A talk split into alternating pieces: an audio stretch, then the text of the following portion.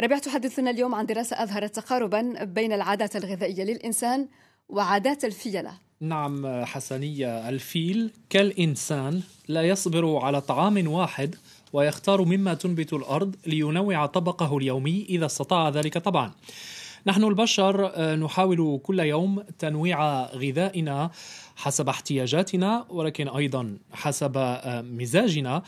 كذلك الفيلة حسنية حسب دراسة جديدة. نعرف أنها حيوات حيوانات عاشبة الأكبر في العالم لكن من المعقد معرفة نوع النباتات التي يأكلها كل يوم كل فيل من فيلة مجموعة معينة. من المهم معرفة ذلك ليس فقط لإشباع فضولنا لكن من أجل المساهمة في جهود الحفاظ على الفيلة ولكن أيضا كمقدمة لباقي الحيوانات المهددة بالانقراض.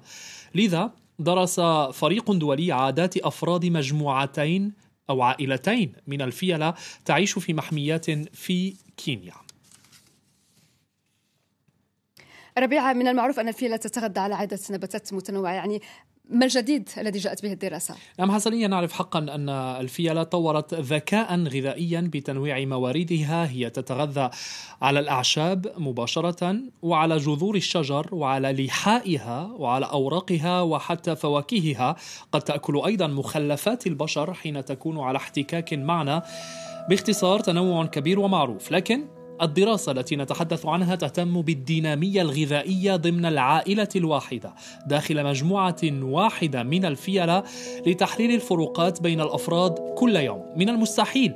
معاينة ذلك مباشرة إذ تتنقل على مسافات طويلة وتتغذى ليلا أيضا. وحتى وإن راقبنا الفيلة فمن الصعب تحديد ما يأكلونه بدقة بالعين المجردة. لذا احتكم الباحثون بالأساس لتقنية جديدة ومتطورة ما يسمى بالإنجليزية DNA ميتا بار كودين أو ترميز الحمض النووي. بمعنى آخر ومبسط يستعمل الحمض النووي لتحديد ما يأكله الفيلة بالضبط.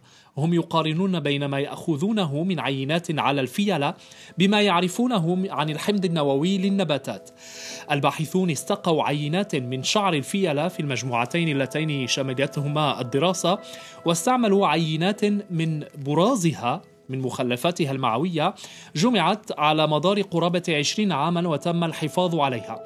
لقد تمت مقارنة الوجبات الغذائية بين المجموعتين ولكن تمت المقارنة أيضا بين الفيلة الفردية بين كل فرد من أفراد المجموعة الواحدة حسنية نسأل بالضرورة ربيع عن النتائج التي أظهرت هذه الدراسة. نعم هذه النتائج التي نشرت في مجلة Royal Society Open Science هذا الأسبوع وقد فوجئ الباحثون بالفروقات الكبيرة نسبيا في النظام الغذائي بين أفراد المجموعة الواحدة من الفيلة والتي تتغذى معا خلال اليوم الواحد إذ يظهر أن آه، الاختيارات الغذائية الفردية للفيلة لا تتعلق فقط بما هو متوفر بل أيضا بميولاتها واحتياجاتها الفيزيولوجية الخاصة. مثلا فيلة حامل لها اختيارات غذائية مختلفة عن أقرانها في العائلة حسب رغباتها واحتياجاتها واحتياجات جنينها في كل مرحلة من مراحل الحمل. إذا كل فيل له اختياراته الخاصة غذائيا إذا أمكنه ذلك. فما الذي يجعل الفرد يبقى في عائلته ومجموعته ليتغذى معها بغض النظر عن هذه الفروقات؟ رغم أن الدراسة لم تهتم مباشرة بالروابط الاجتماعية بين الفيلة إلا أنها تثير عديد الأسئلة في هذا الجانب تلك الروابط الاجتماعية تبدو أكثر تعقيدا مما هو ظاهر خاصة في عالم أصبحت فيه الموارد الغذائية شحيحة للحيوانات ما يجعل التنافس شديدا فيما بينها. وكما قلنا هذه الدراسة مهمة في جهود الحفاظ على الفيلة والحيوانات المهددة بالانقراض في أوساط يديرها الإنسان. كيف ذلك؟ عبر توفير محيط متنوع غذائيا يساعد تلك الحيوانات على اختيار ما يلائمها فرديا وبالتالي تحسين ظروفها لتتكاثر بشكل أنجع.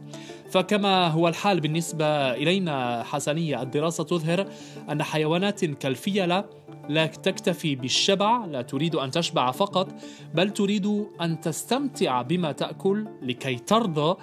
دليل آخر على أن للحيوانات مشاعر معقدة لا ندرك منها إلا القليل.